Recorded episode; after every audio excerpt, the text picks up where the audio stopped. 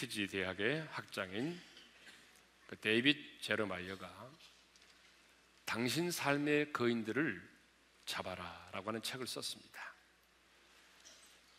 그는 이 책에서 우리 안에는 우리 힘과 우리의 노력과 우리의 의지만으로 해결할 수 없는 골리앗과 같은 거인들이 우리 안에 있다라고 말을 해요. 그게 뭐냐 그러면 두려움, 낙심, 외로움, 염려, 죄책감, 유혹, 분노, 오난, 의심, 미루는 버릇, 실패, 질투입니다.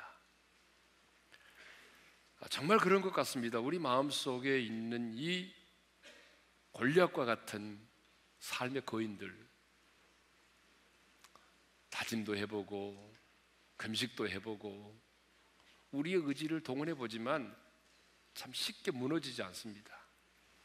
그래서 오늘 우리는 우리 안에 골리앗처럼 자리 잡고 있는 대표적인 내 인생의 거인, 분노에 대해서 생각을 해보고자 합니다. 오늘 본문은 가인과 아벨의 제사로 시작이 되고 있습니다. 첫사람 아담의 두 아들이 가인과 아벨이 하나님 앞에 제사를 드렸습니다. 가인은 농사를 하는 자였기 때문에 그 농산물을 가지고 제사를 드렸고 땅의 소산을 가지고 제사를 드렸고, 아벨은 양을 치는 자였기 때문에 양의 첫 새끼와 기름으로 제사를 드렸습니다. 그런데 하나님은 아벨의 제사는 받으시고 가인의 제사는 받지 않으셨어요. 우리 4절과 5절을 읽습니다. 다 같이요. 여호와께서 아벨과 그의 제물은 받으셨으나 가인과 그 제물은 받지 아니하신지라. 제 생각엔 가인과 아벨의 제사가 거의 동일한 시간대에 동일한 장소에 드려진 것으로 보이는데요, 그런데 하나님은 아벨의 제사는 받으시고 가인의 제사는 받지 않으셨어요. 왜? 왜 하나님은 아벨의 제사는 받으시고 가인의 제사는 받지 않으셨을까요? 많은 사람들은 가인은 곡식을 제물로 드렸고 아벨은 양을 잡아 드렸기 때문에 피 흘림이 없는 그런 가인의 제사는 하나님이 받지 않으셨을 거라고 생각을 합니다. 그런데 여러분, 정말 그럴까요? 정말 가인의 제사 제물에는 피 흘림이 없었기 때문에 하나님이 그 제사를 받지 않으셨을까요? 히브리서 기자는요, 왜 하나님께서 가인의 제사는 받지 않으시고 아벨의 제사를 받으셨는지 대하여 분명하게 답을 주고 있습니다. 히브리서 11장 4절을 읽겠습니다. 다 같이요.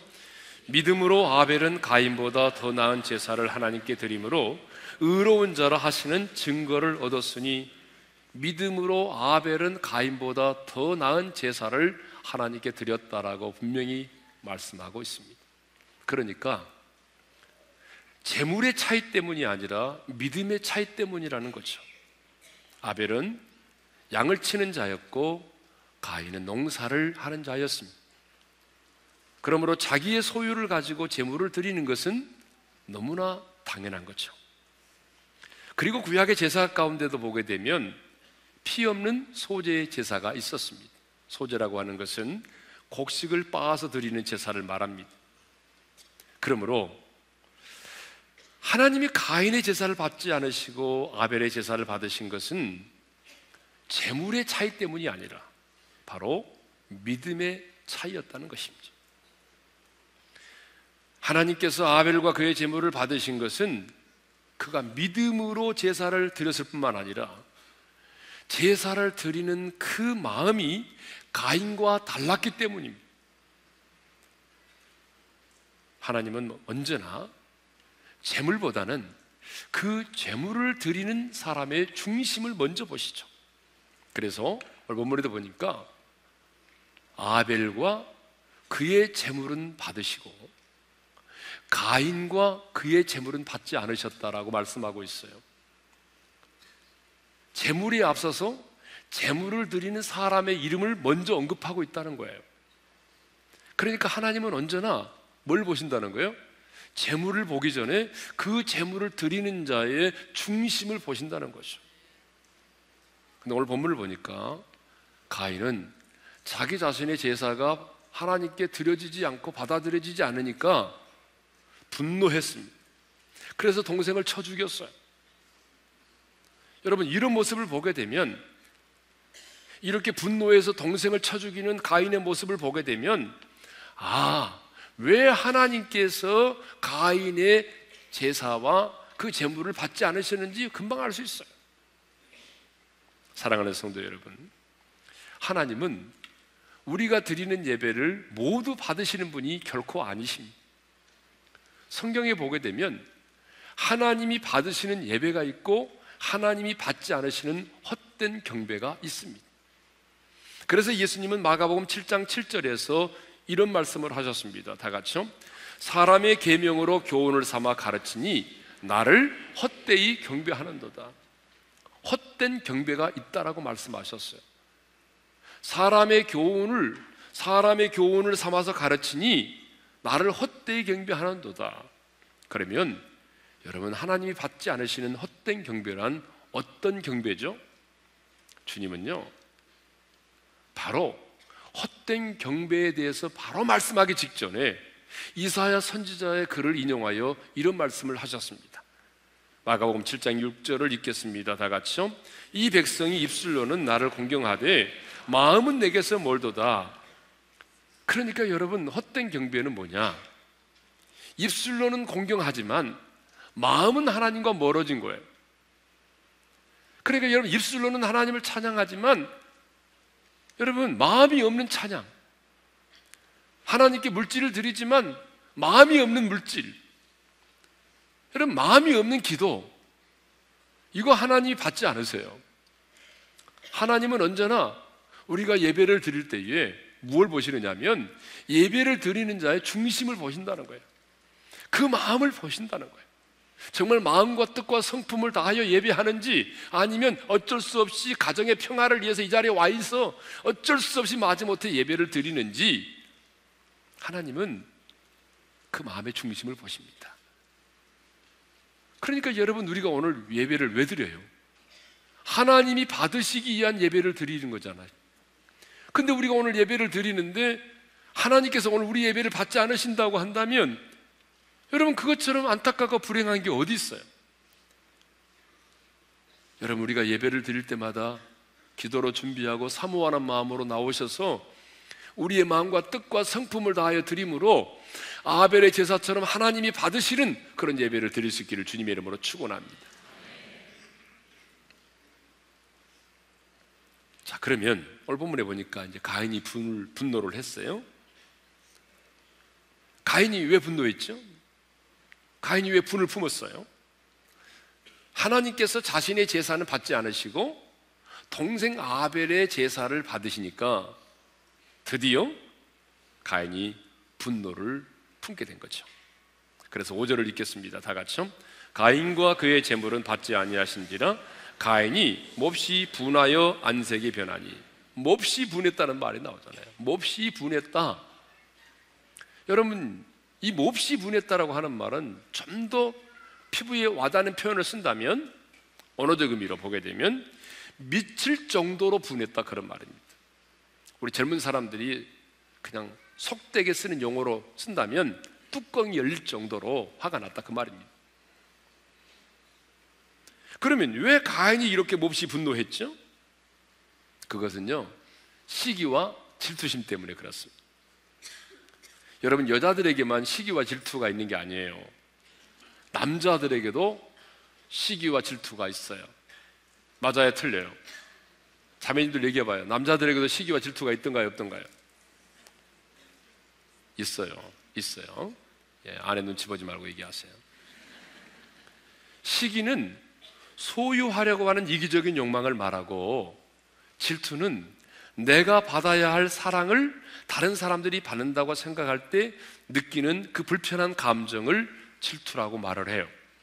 그런데 시기와 질투는 우리를 분노하게 만든다는 거예요.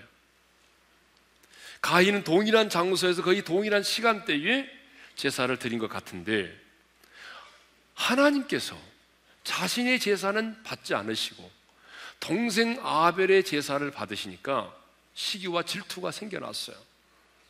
만일 하나님이 두 사람의 예배 중에 한 사람의 예배만을 받으셔야 한다고 한다면 사회적으로 보게 되면 누구 예배를 먼저 받으셔야 되죠? 가인의 예배를 먼저 받으셔야 되죠. 왜냐하면 가인이 장남이니까. 그런데 장남인 자신이 드리는 예배는 하나님이 안 받아주시고 동생이 드리는 아벨의 제사는 하나님이 받으셨단 말입니다. 그러니 얼마나 시기와 질투가 났겠어요. 그래서 분노를 한 거죠. 그래서 동생을 쳐 죽인 거 아니에요. 성경을 보게 되면 이스라엘의 초대 왕인 사울 왕도 여러분 이 시기와 질투심 때문에 분노했고 그리고 다윗을 죽이려고 했던 거예요. 자, 다윗이 이끄는 이스라엘의 군대가 전쟁에서 블레셋 군대를 물리치고 돌아옵니다. 여러분 전쟁에서 돌아오게 되면 어떻게 되죠? 이스라엘의 많은 여인들이 나와서 환영을 하게 돼요. 노래를 부르면서 환영을 하는데 어떻게 환영을 했냐 그러면 사울이 죽인 자는 천천히요 다윗은 만만이로다 이렇게 노래했단 말이에요. 여러분 사울왕이 이 노래를 듣는 순간 성경의 표현이 그렇게 됐어요. 심히 불쾌했대. 심히 불쾌했어요. 그래도 내가 왕인데 어떻게 이스라엘의 백성들이 사울은 천천히요 다윗은 만만이라고 할 수 있느냐. 자기보다도 다윗이 백성들에게 인기가 많아지는 것을 보니까 이 시기와 질투가 생겼어요. 그래서 분노했고 그래서 다윗을 죽이려고 했던 거죠. 성경을 보게 되면 왜 에서가 야곱을 죽이려고 했죠? 시기와 질투심 때문에 그래요. 왜 대제사장들이 예수님을 십자가 못 박아 죽이려고 했죠? 성경은요 그것도 시기라고 말하고 있어요. 마가복음 15장 10절을 읽겠습니다. 다 같이요. 이는 그가 대제사장들이 시기로 예수를 넘겨준 줄 알미르라. 무슨 얘기냐 그러면요 사람들이 예수를 십자가 못 박아 죽이라고 막 외칠 때에 누가 한 말이냐 그러면 빌라도가 한 말이에요. 아, 너희들이 시기 때문에 예수를 잡아 죽이려고 하는구나 이렇게 말했단 말이에요. 자, 문제는 가인에게만 이런 시기와 질투가 있는 것이 아니라 우리 안에도 이런 시기와 질투가 있다는 거예요. 내가 받지 못한 은사, 내가 받지 못한 축복을 다른 성도가 받을 때 여러분 우리 자신도 시기하고 질투합니다. 교회 내에서의 내 이치가 흔들리거나 직장에서 누군가 나보다 더 일을 뛰어나게 잘해서 상관으로부터 인정을 받으면 배가 아프죠. 시기와 질투가 생기죠. 내 자신도 모르게 그 사람에 대해서 시기하고 질투하는 거죠. 그러면 우리는 계속해서 분노를 시기와 질투로 말미암은 분노를 품고 살아야 되느냐? 아니죠. 우리는 이 분노를 품고 살아서는 안 되고 분노를 다스려야 돼요. 왜 우리는 분노를 다스리지 않으면 안 되는가? 왜 우리는 분노를 품고 살면 안 되는가? 첫 번째 이유는요 안색이 변하기 때문에 그래요. 여러분 5절을 읽겠습니다. 다 같이요. 가인과 그의 재물은 받지 아니하신지라 가인이 몹시 분하여 안색이 변하니 그랬습니다. 몹시 분하니까 뭐가 변했다고요? 안색이 변했대요. 얼굴에 깔이 변했다 그런 말이죠. 얼굴이 붉어졌다 그런 얘기 아닙니까? 6절에도 보게 되면 가인의 안색이 딱 변하니까 하나님께서 가인에게 물으셨어요. 너무 어이가 없어서인지 이렇게 묻습니다. 안색이 변하면 어찌 됨이냐?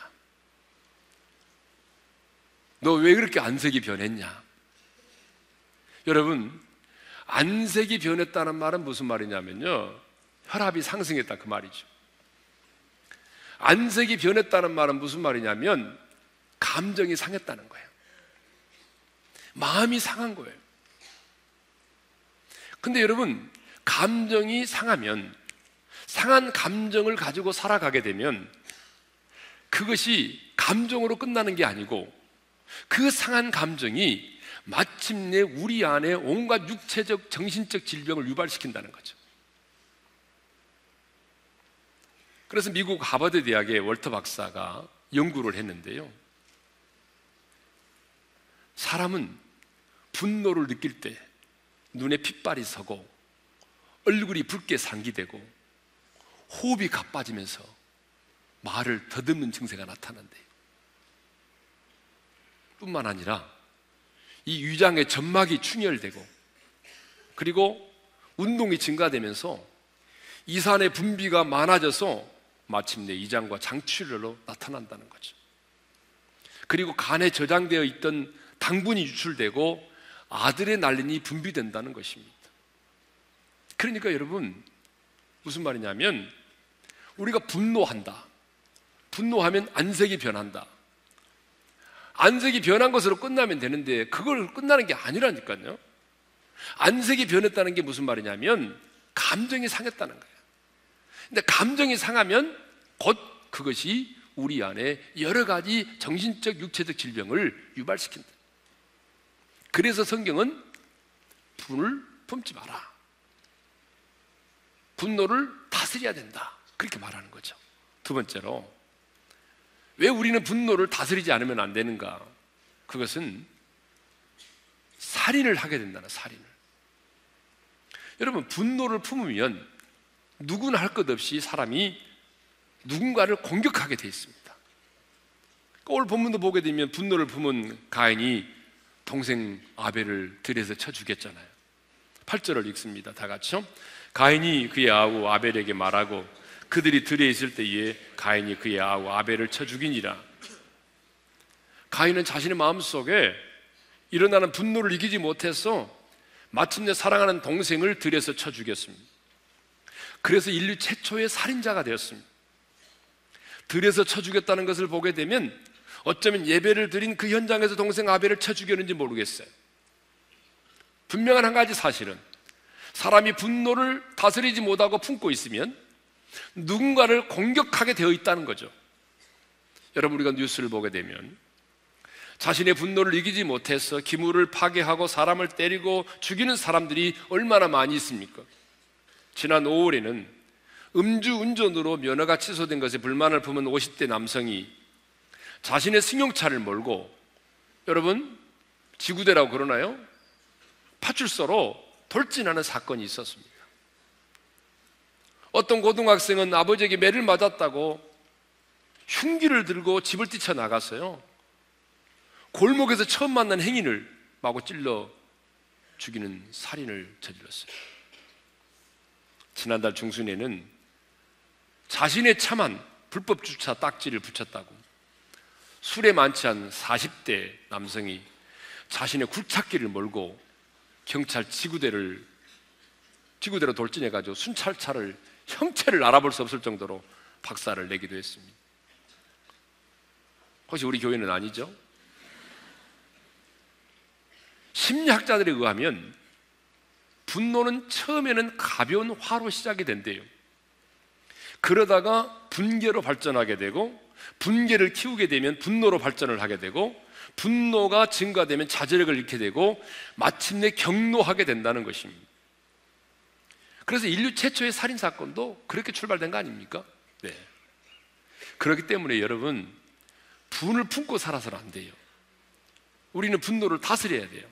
세 번째로, 마음이 강팍해지기 때문에 그래요.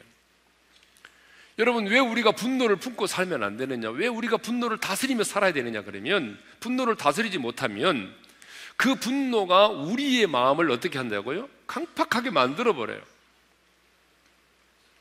자, 가인이 아벨을 쳐 죽였을 때 하나님께서 가인에게 물으셨어요. 뭐라고 물었냐면요, 내 아우 아벨이 어디 있느냐, 이렇게 물었거든요. 하나님이 다 알고 물으신 거잖아요. 그러면 가인이 어떻게 반응해야 되죠? 하나님, 죄송해요, 제가 너무 화가 나가지고 나도 모르게 내 동생을 쳐 죽였어요, 이렇게 반응해야 되잖아요. 근데 여러분, 너무나 뻔뻔한 대답을 하는 거 있죠. 우리 9절, 뻔뻔한 사람들만 한번 읽어볼까요? 9절 한번 다 같이 읽어봐요. 시작. 그가 이르되 내가 알지 못하나이다, 내가 내 아우를 지키는 자니까. 내 아우와 아벨이 어디 있느냐? 이렇게 물을 때에 가인이 뭐라고 대답을 하냐면 이렇게 대답을 하죠. 내가 알지 못합니다. 알지 못한대요. 지가 죽여놓고도. 그리고 뭐라고 말합니까? 한술 더 떠서 이렇게 말하죠. 내가 뭐 내 아우를 지키는 자 아닙니까? 여러분, 얼마나 뻔뻔해요. 무슨 얘기냐면요, 사람이 마음에 분을 품게 되면 마음이 강팍해져요. 그러니까 마음이 강팍해지면 뻔뻔해져요. 그래서 우리 주변에 보게 되면 뻔뻔한 인간들이 참 많아요. 그렇게 죄를 짓고도 너무 뻔뻔한 거 있잖아요, 그죠? 왜 그래요? 그 사람 마음이 강팍해서 그래요. 우리 옆 사람과 인사합시다. 뻔뻔한 인간이 되지 맙시다. 예, 뻔뻔하면 안 돼요, 사람이. 예, 죄 짓고도 막 뻔뻔한 사람 있잖아요. 예. 동성 연애하면서도 막 와가지고 뻔뻔하게 얘기하잖아요. 예, 나는 동성 연애한다고. 자, 마지막 네 번째는요, 왜 우리가 분을 품고 살아서는 안 되느냐? 왜 분노를 다스리지 않으면 안 되느냐? 사탄이, 마귀가 틈을 타기 때문에 그렇습니다. 우리가 잘 아는 말씀이죠. 에베소서 4장 26절, 27절 이런 말씀이 있죠. 다 같이 읽겠습니다. 시작. 분을 내어도 죄를 짓지 말며 해가 지도록 분을 품지 말고 마귀에게 틈을 주지 말라. 분을 내어도 라는 말을 보게 되면 분을 안 낼 수는 없다는 거예요. 사람은 그렇습니다. 그런데 분을 내어도 죄를 짓지 말래요. 해가 지도록 분을 품지 말래요. 왜냐? 마귀에게 틈을 주지 않기 위해서라고 말합니다. 여러분, 마귀는요, 반드시 틈이 있기 때문에 들어오는 겁니다. 그러니까 틈이 없으면 마귀가 들어올 수가 없어요. 그러니까 저는 이걸 뭐라고 하냐면, 내가 열어줬기 때문에 들어온다고 말해요. 내가 열어준 게 뭐냐면 틈을 만드는 겁니다. 여러분, 마귀는 반드시 틈새를 노립니다. 우리가 그런 말 하잖아요. 틈새 시장을 노려라 그러잖아요. 그런 것처럼 마귀도 틈새를 노려요. 틈새. 예. 그래서 부부지간에도 틈새가 벌어지면 여지없이 들어옵니다. 그러니까 여러분, 절대로 부부지간에 틈이 벌어지면 안 돼요. 그러니까 오랜 세월 동안 기러기 아빠로 살면 안 돼요. 왜? 아무리 인꼬 부부도 그렇게 오랫동안 멀리 떨어져 있으면 틈이 생겨요. 여러분, 틈이 생기면 미쓰리가 비집고 들어와요. 그래서 부부지간에 틈이 생기면 안 됩니다. 자녀들 때문에 틈을 너무 많이 주는 분들이 너무 많아요. 성경적 아니에요, 여러분. 틈을 주면 안 돼요. 절대로 틈 주면 안 돼요. 오랫동안 출장 가면 같이 가세요. 부부지간에도 마찬가지지만 하나님과 우리 사이도 마찬가지예요. 하나님과 우리 사이도 틈이 생기면요, 반드시 미스터 사탄이 들어와요. 그래서 부부가 아침에 싸웠어요.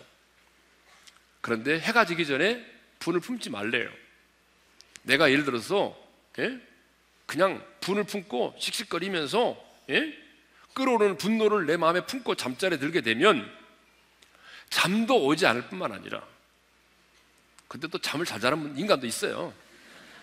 근데 잠도 오지 않을 뿐만 아니라 내가 그 시간에 잠을 잔다고 한들 내가 이미 끓어오르는 분을 품고 잠자리에 들었기 때문에 여러분, 마귀가 마음대로 내 안에 들어올 수 있는 거예요. 그리고 나를 지배하게 되는 겁니다.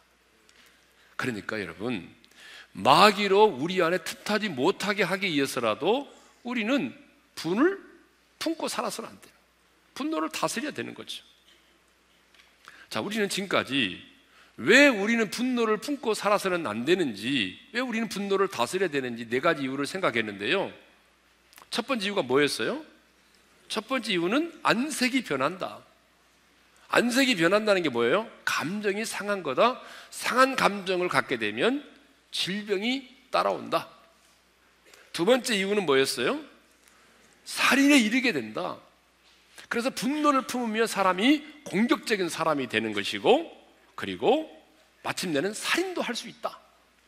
세 번째로는 마음이 강팍해진다. 그래서 뻔뻔해진 인간이 된다. 마지막은 마귀가 틈을 탈 수 있다. 그러니까 우리는 절대로 분을 품고 살아서는 안 된다 라고 하는 겁니다. 그런데 이제 문제가 있습니다.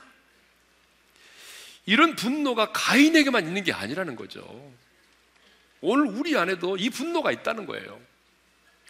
재미있는 글이 있어서 하나 소개합니다. 커피나 담배 없이 하루를 시작할 수 있다면, 이거는 대부분 우리에게 해당되는 얘기죠. 사랑하는 사람들이 너무 바빠 당신에게 시간을 낼 수 없다는 것을 이해할 수 있다면, 예를 들자면 남편이 너무 바빠가지고 내 결혼기념일이라든가 생일도 잊어버렸어. 그래도 나는 당신을 이해해. 너무 바쁘잖아. 이 정도의 이해심을 가질 수 있는 사람이 있다면, 비판과 비난을 분냄이 없이 수용할 수 있다면, 거짓과 교활함이 없이 세상을 대할 수 있다면, 술이 없이도 평안할 수 있다면, 약의 도움 없이도 잠들 수 있다면, 만일 이 모든 것이 가능하다면 당신은 분명 집에서 키우는 개일 것이다. 그러니까 이런 사람은 사람이 아니라 개라는 거예요. 무슨 말이냐면 사람은 이렇게 완벽한 존재가 아니라는 거예요. 사람에게는 분노가 없는 사람이 없다는 거예요. 마음에 분노가 없는 사람은 없다는 거예요. 진짜 우리 주변에 여러분 마음에 분노가 없는 사람이 있다면 인간이 아니죠. 속으로 그러세요. 당신은 개군요. 이렇게. 그렇습니다. 우리는 부당한 대우를 받고 억울한 일을 당했을 때 분노합니다. 무시를 당하고 내가 손해를 보고 사회적으로 정의가 짓밟힘을 당할 때 분노를 느낍니다. 운전을 하면서도요, 여러분 갑자기 끼어들기를 해놓고도 미안하다는 반응을 보이지 않을 때, 그리고 신호를 기다리고 있는데 빨리 가지 않느냐면 막 경적 소리를 뒤에서 막 낼 때 짜증나고 분노가 치밀어 오릅니다. 학교를 다닐 때는 나보다 공부도 못하고 형편없던 친구가 어느 날 보니까 나보다 더 좋은 집에서 살고 나보다 더 좋은 차를 몰고 다니고 나보다 좀 더 여유로운 삶을 사는 것을 보게 되면 분노가 치밀어 오릅니다. 그래서 동창회 한번 다녀오고 난 다음에는요, 남편을 무시합니다. 들어오면서 죄 없는 강아지를 발로 찹니다. 사실 우리는 늘 혈기를 부리고 분노할 수밖에 없는 현장 가운데 살고 있습니다. 어쩌면 아침부터 저녁까지 우리는 이 분노의 지뢰밭에서 살고 있다고 해도 과언이 아닙니다. 우리 젊은이들에게도 분노가 있어요. 열심히 공부해서 대학에 들어갔잖아요. 그리고 또 대학 다닐 때도 열심히 공부하고, 그래서 여러분 여러 개의 자격증까지 따놓았지만 취직이 안 되는 거예요. 그래서 몇 년 동안 백수로 지내다 보게 되면 자신의 신세를 생각해 보니까 막 분노가 치밀어 오르는 거예요. 여러분 우리 목회자들에게도 분노가 있어요. 특히 개척한 지 오래되었지만 아직도 재정적으로 미자립한 교회 목사님들 가운데는 다는 아니지만 더욱 분노가 있을 수 있어요. 기도가 부족한 것도 아니고 열정이 부족한 것도 아니고, 그런데 주변의 대형 교회들 때문에 교회가 성장하지 못할 때 마음에 분노가 생기는 거죠. 사실 말을 하지 않아서 그렇지 마음속에 있는 내 주변의 마음속에는, 아, 내 주변에 대형교만 없었더라면, 아니 내가 좀 더 일찍 좀 더 빠른 시대에 태어나서 목회를 했다면, 좀 더 좋은 지역에서 내가 개척을 했다면, 좀 더 많은 사람들의 후원을 받고 내가 개척교회를 시작할 수 있었다면 이러지는 않았을 텐데 라고 하는 그런 자조적인 마음이 들 때가 있습니다. 사실 우리 교회를 비롯한 대형 교회들은 그동안의 농어촌 교회, 여러 연약한 교회들의 희생 가운데 성장해 왔다고 해도 과언이 아닙니다. 그러므로 오늘의 대형 교회는 미자립 교회를 예면해서는 안 됩니다. 여러분 미자립한 교회가 속히 성장할 수 있도록 기도하면서 재정적인 후원을 해 주어야만 되는 거죠. 그러니까 제가 지난번에 기도할 때 하나님께서 제 마음에 그 마음을 주셨어요. 그래서 우리 교회는 내년부터 여러분 미자리 교회 100개의 교회를 재정적으로 후원하고자 합니다. 그래서 70%는 농어촌 교회의 미자리 교회를 후원하고 30%는 우리 교회의 주변에 우리 교회를 중심으로 해서 우리 교회의 주변에 재정적으로 자립하지 못한 교회들을 저희들이 섬기려고 합니다. 자, 우리 모두에게 다 분노가 있어요. 따지고 보면 가인에게만 있는 게 아니라 우리 안에도 분노가 있다고요. 그러면 우리 안에 이 골리앗처럼 버티고 서 있는 이 분노, 이 분노를 어떻게 해야 되죠? 어떻게 하면 좋아요? 하나님은요, 분노로 인하여 동생을 쳐 죽인 가인에게 이렇게 말씀을 하십니다. 여러분 7절을 한번 읽겠습니다. 다 같이요. 네가 선을 행하면 어찌 낯을 들지 못하겠느냐? 선을 행하지 아니하면 죄가 문에 엎드려 있느니라. 죄가 너를 원하나 너는 죄를 다스릴지니라. 죄가 너를 원하나 너는 어떻게 하라고요? 죄를 다스릴지라. 여러분, 죄를 다스리라고 말씀하고 있어요, 가인에게. 그러면 가인에게 있어서 우리가 이 문맥으로 보게 되면 죄를 다스리라고 하는 것은 구체적으로 뭘 다스리라는 말이냐면 바로 분노를 다스리라는 말이거든. 너의 마음에 그 분노가 너를 지배하고 다스리지 못하도록 하라는 거예요. 분노를 다스리라, 죄를 다스리라. 그 말은 지금 가인에게 있어서는 분노를 다스리라는 말입니다. 만일 가인이요, 마음속에 일어나는 분노를 다스렸다면 어떻게 되었을까요?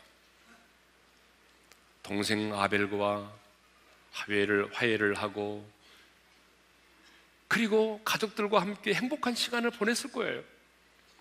그런데 안타깝게도 가인은 이 분노를 다스리지 못했습니다. 그래서 안색이 변했습니다. 최초의 살인자가 되었습니다. 동생을 잃어버렸습니다. 땅에서 유리하며 방황하는 삶을 살았습니다. 누군가 자신을 죽일 것 같은 두려움과 공포 속의 인생을 살아야만 했습니다. 그러므로 여러분, 우리는 분노를 다스려야 됩니다. 분노가 우리 안에 없을 수는 없지만 그 분노의 노예가 돼서 인생을 살면 안 되고 우리는 그 분노를 다스리며 살아야 됩니다. 그러면 어떻게 우리 마음속에 끓어오르는 이 분노를 우리가 다스릴 수 있단 말입니까? 첫째로, 선을 행함으로 분노를 다스려야 됩니다. 여러분 7절 A절을 읽겠습니다. 다 같이요. 네가 선을 행하면 어찌 낯을 들지 못하겠느냐? 선을 행하지 아니하면 죄가 문에 엎드러져 있느니라. 여러분, 선을 행하면 죄가 문에 엎드려 있느니라. 물론 우리가 선을 행한다고 해서 우리 안에 죄성이 사라지는 게 아니에요. 여러분, 우리가 죽는 날까지 우리 안에 죄성은 사라지지 않아요. 그러나 이것은 분명해요.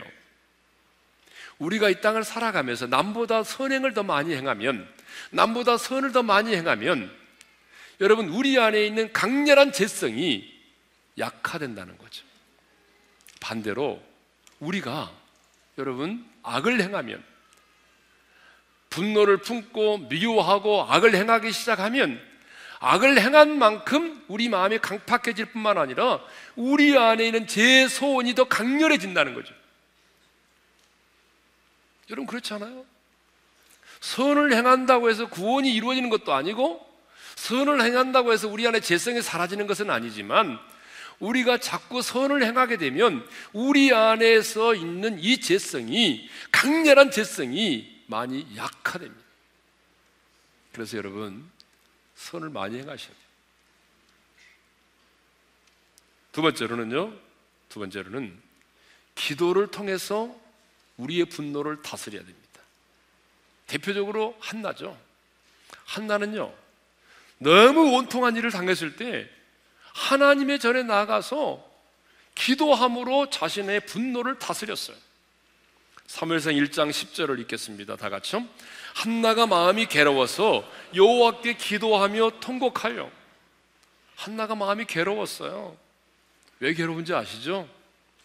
결혼했는데 아이를 못 낳았어요. 그러니까 아이를 못 갖게 되니까는 남편이 자기를 사랑하지만 어때요? 또 남편을 두 번째 부인을 얻었어요. 그 여자 이름이 분인나예요. 근데 이 분인나라는 여자는 너무 얘를 잘 낳는 거예요. 그러니까 이 여자가, 분인나라는 여자가 한나를 볼 때마다 그냥 비난하고 조롱하는 거예요. 눈을 흘기면서 여자가 돼가지고 얘도 못나면서 하면서 막 자기를 무시하는 거예요. 너무 못 견디겠어요. 여러분, 너무너무 힘들어요. 너무 마음이 슬펐어요. 너무 억울했어요. 분노가 치밀어 올라오는 거예요. 여러분, 그때 어떻게 해서 한나가 친정아버지 찾아갔어요. 맞아요? 네. 이때 아멘 했으면 큰일 날 뻔했지. 친정아버지를 찾아간 게 아니라 하나님의 전에 갔어요. 그리고 하나님 아버지 앞에 자기의 억울함을, 자기의 원통함을, 자기의 슬픔을 쏟아놓았어요. 예? 여러분, 엘리 제사장 앞에서 한나가 뭐라고 그러냐면, 나는 마음이 슬픈 여자라 그랬어요. 나는 너무 마음이 슬퍼요. 그런데 한나는 마음이 슬플 때, 힘들고 고통스럽고 괴로울 때 하나님의 전에 갔어요. 기도하면서, 하나님의 전에서 기도를 통하여 자신의 억울함을, 자기의 분노를 다스렸단 말입니다. 여러분, 분노는요, 이 표출이 돼야 돼요. 이 분노가 표출이 안 되면요, 이걸 꼭 참고 있잖아요. 그러면 이게 뭐가 되는지 아세요? 우리 마음에서 화병이 되는 거예요. 그래서 옛날 어르신들은 화병으로 많이 돌아가셨어요. 네? 화병. 네. 그러니까 분노는 표출이 돼야 되는데, 그래서 표출하라고 그래가지고 여러분 막 남편에게, 그리고 내가 만나는 사람에게 가서 나의 억울함과 나의 분노를 막 표출하면요, 뭐가 되냐면 서로에게 화가 되고 상처가 되는 거예요. 예? 그러므로 우리는요, 하나님께 나아가서 하나님 아버지 앞에 기도를 통해서, 여러분, 우리의 억울한 분노를 표출하고 기도를 통해서 우리의 분노를 다스릴 수 있기를 바랍니다. 세 번째로는요, 이게 결정적이에요. 성령의 충만함을 받음으로입니다. 여러분, 왜 우리가 지금 우리 안에 있는 이 분노를 거인으로 말하죠? 골리앗으로 표현하죠? 그 이유가 있어요. 우리 힘과 우리 능력으로는 잘 안 되니까. 그렇게 노력해보지만 우리 안에 있는 이 혈기와 분노를 다스리기가 힘들어요. 어떤 분들은 그래요. 혈기가 오르면 눈을 감고 10가지 세봐라 그래요. 근데 10가지 세져요? 그 상황 속에서 열이 세워지냐고, 눈이 감겨지냐고. 여러분, 이미 우리가 눈을 감고 셀 정도면 화가 이미, 이제는 화가 거의 사라지고 있는 상황이잖아요. 잘 안 돼요. 그래서 우리는 그것을 거인이라고 말하고 골리앗이라고 말하잖아요. 예? 그럼 어떻게 해야 돼요? 우리 안에 이렇게 거대한 분노에 막 불길이 우리 안에서 막 활활 타오를 때 우리 어떻게 해야 되죠? 맞불을 놔야 돼요. 맞불. 불을 펴야 돼. 그 불이 무슨 말이냐? 성령의 불입니다. 할렐루야. 성령의 불, 성령의 충만을 받아서 성령의 불길이 우리 안에서 활활 타오르게 되면, 여러분, 우리 마음속에 아무리 강렬한 분노의 불길도 성령의 불길을 이길 수가 없어요. 그래서 성경은 에베소 5장 18절에 뭐라고 말하죠? 다 같이 읽습니다. 시작. 술 취하지 말라, 이는 방탕한 것이니 오직 성령으로 충만을 받으라. 아멘. 성령의 충만을 받으면 분노의 열매가 아닌 성령의 열매를 맺습니다. 성령의 충만을 받으면 우리 예수님을 죽은 자 가운데서 살리신 그 성령께서 우리 안에 역사하셔서, 여러분, 우리 안에 그 분노를 다스릴 수 있는 능력을 주십니다. 성도 여러분, 우리는 지금 분노할 수밖에 없는 세상 속에 살고 있습니다. 뿐만 아니라 우리 안에는 수없이 많은 분노가 치밀어 오르고 있습니다. 분노가 없는 사람은 없습니다. 하지만 주님은 오늘 우리에게 너희 안에 있는 삶의 거인 분노를 다스리라고 말씀하십니다.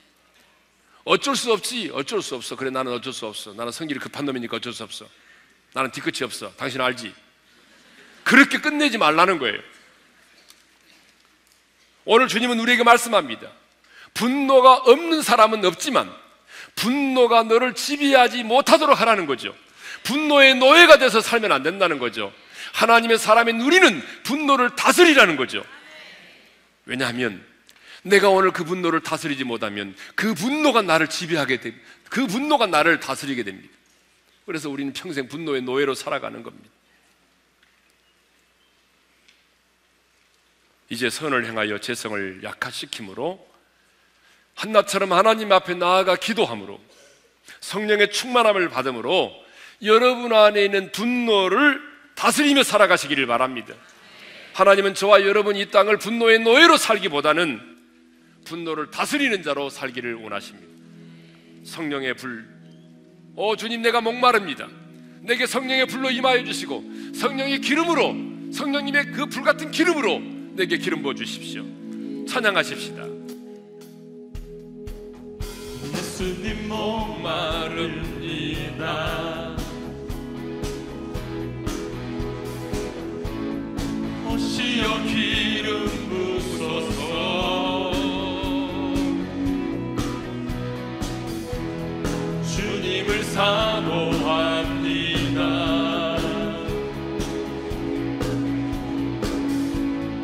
오셔서 채워주소서. 성령의 불로, 성령의 불로, 성령의 불로 임하소서, 임하소서. 성령의 불로, 성령의 불로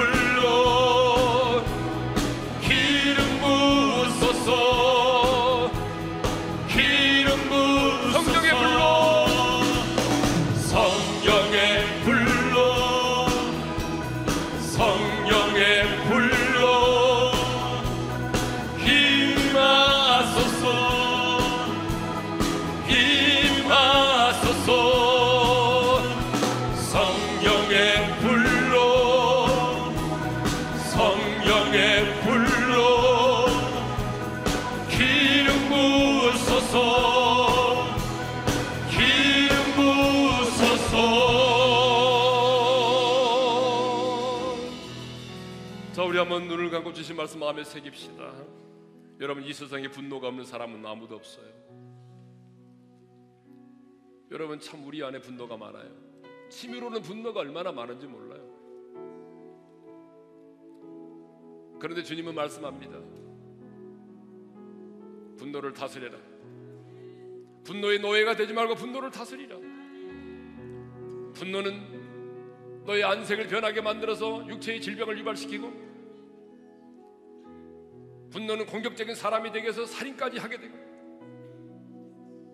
분노는 우리의 마음을 강팍하게 만들어서 뻔뻔한 인간이 되게 만들고, 분노를 품으면 마귀가 틈을 탈 수 있다라고 말씀하십니다. 그렇기 때문에 분노를 다스리라고 말씀합니다. 성격을 말하기 전에 내 조급함을 핑계대지 말고 이제 우리는 분노를 다스려야 됩니다. 어떻게 분노를 다스리죠? 선행을 행함으로 우리 안에 있는 죄성을 약화시켜야 됩니다. 한낱처럼 기도를 통해서 우리의 분노를 다스려야 됩니다. 성령의 충만함을 받음으로 성령의 불이 우리 가운데 임함으로 말미암아 이제는 내 안에 있는 분노의 불길이 나를 지배하지 못하도록 만들어야 됩니다. 성령님, 이제 내가 억울하고 정말 내 마음이 슬플 때, 분노의 불길이 치밀어 오를 때 내가 아버지를 찾겠습니다. 아버지 얼굴을 구하겠습니다. 아버지 앞에 내 모든 것을 쏟아놓겠습니다. 성령님, 성령의 불로 이 시간 기름 부어주십시오. 성령의 불로 기름 부어주십시오. 성령의 불로 내게 기름 부어주십시오. 우리 다같이 주여 한번 외치고 기도하며 나가십시다. 주여! 아버지 하나님, 우리 안에 아버지 하나님 분노가 있습니다. 우리 안에 수많은 분노가 있습니다. 하나님의 분노의 노예로 살아가지 않도록 도와주시고, 하나님의 분노가 나를 지배하지 않도록 도와주시고, 하나님 분노의 감정이 나를 지배하지 않도록 도와주시오. 하나님이 내가 분노하면 분노를 품으면 안색이 변하고 하나님 체질 질병이 유발되고 하나님이 내가 분노하면 아버지 하나님이여 이제 아버지 하나님이여 내가 본격적인 사람이 되어 살인까지 할 수 있고 내가 분노에 품으면 하나님이여 내 마음이 아버지 강팍해지고 아버지 마귀가 틈을 탈 수 있사오니 아버지 하나님 우리 어린애 모든 성도들 이제는 내 우리 안에 불을 품고 살아가지 않도록 도와주시고 그 분노를 다스리기를 원합니다. 선을 행함으로 안 내 인생을 약화시키고 하나님 아버지여 기도를 통하여 하나님이 우리 억울함과 우리 아버지 하나님 통함을 쏟아놓을 수 있도록 아버지 앞에 쏟아놓을 수 있기를 원합니다. 아버지 하나님 다시 그랬던 것처럼 우리도 아버지 하나님 기도를 통하여 분노를 다스리고 성령의 충만을 받고 성령의 물에 기름부음을 받아서 성령의 능력으로 말미암아 예수님을 죽은 자 가운데 살리신 그 성령의 능력으로 말미암아 하나님의 분노를 다스리며 승리하며 살아갈 수 있는 하나님의 사람이 될 수 있도록 은혜를 베풀어 주시옵소서. 하나님 감사합니다. 이제는 우리 주 예수 그리스도의 은혜와 하나님 아버지의 영원한 그 사랑하심과 성령님의 감동하심과 교통하심과 축복하심이 이제 선을 행함으로 무릎을 꿇어 기도함으로 성령의 충만함을 받음으로 분노를 다스려서 분노의 노예가 아니라 이제 분노를 다스리는 자로 승리의 삶을 살기를 원하는 어린의 모든 지체들 위해 이제로부터 영원토록 함께 하시기를 축원하옵나이다. 아멘.